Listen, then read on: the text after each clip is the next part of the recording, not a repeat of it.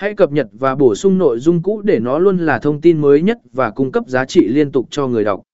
Điều này cũng giúp cải thiện vị trí trên công cụ tìm kiếm vì các công cụ tìm kiếm ưa thích nội dung mới. 6. Theo dõi và đánh giá hiệu suất. Sử dụng các công cụ phân tích để theo dõi hiệu suất nội dung của bạn. Điều này bao gồm lưu lượng truy cập, tỷ lệ chuyển đổi, tỷ lệ thoát, và nhiều số liệu thống kê khác. Dựa trên dữ liệu này, điều chỉnh chiến lược content marketing của bạn và tối ưu hóa nội dung để đáp ứng nhu cầu của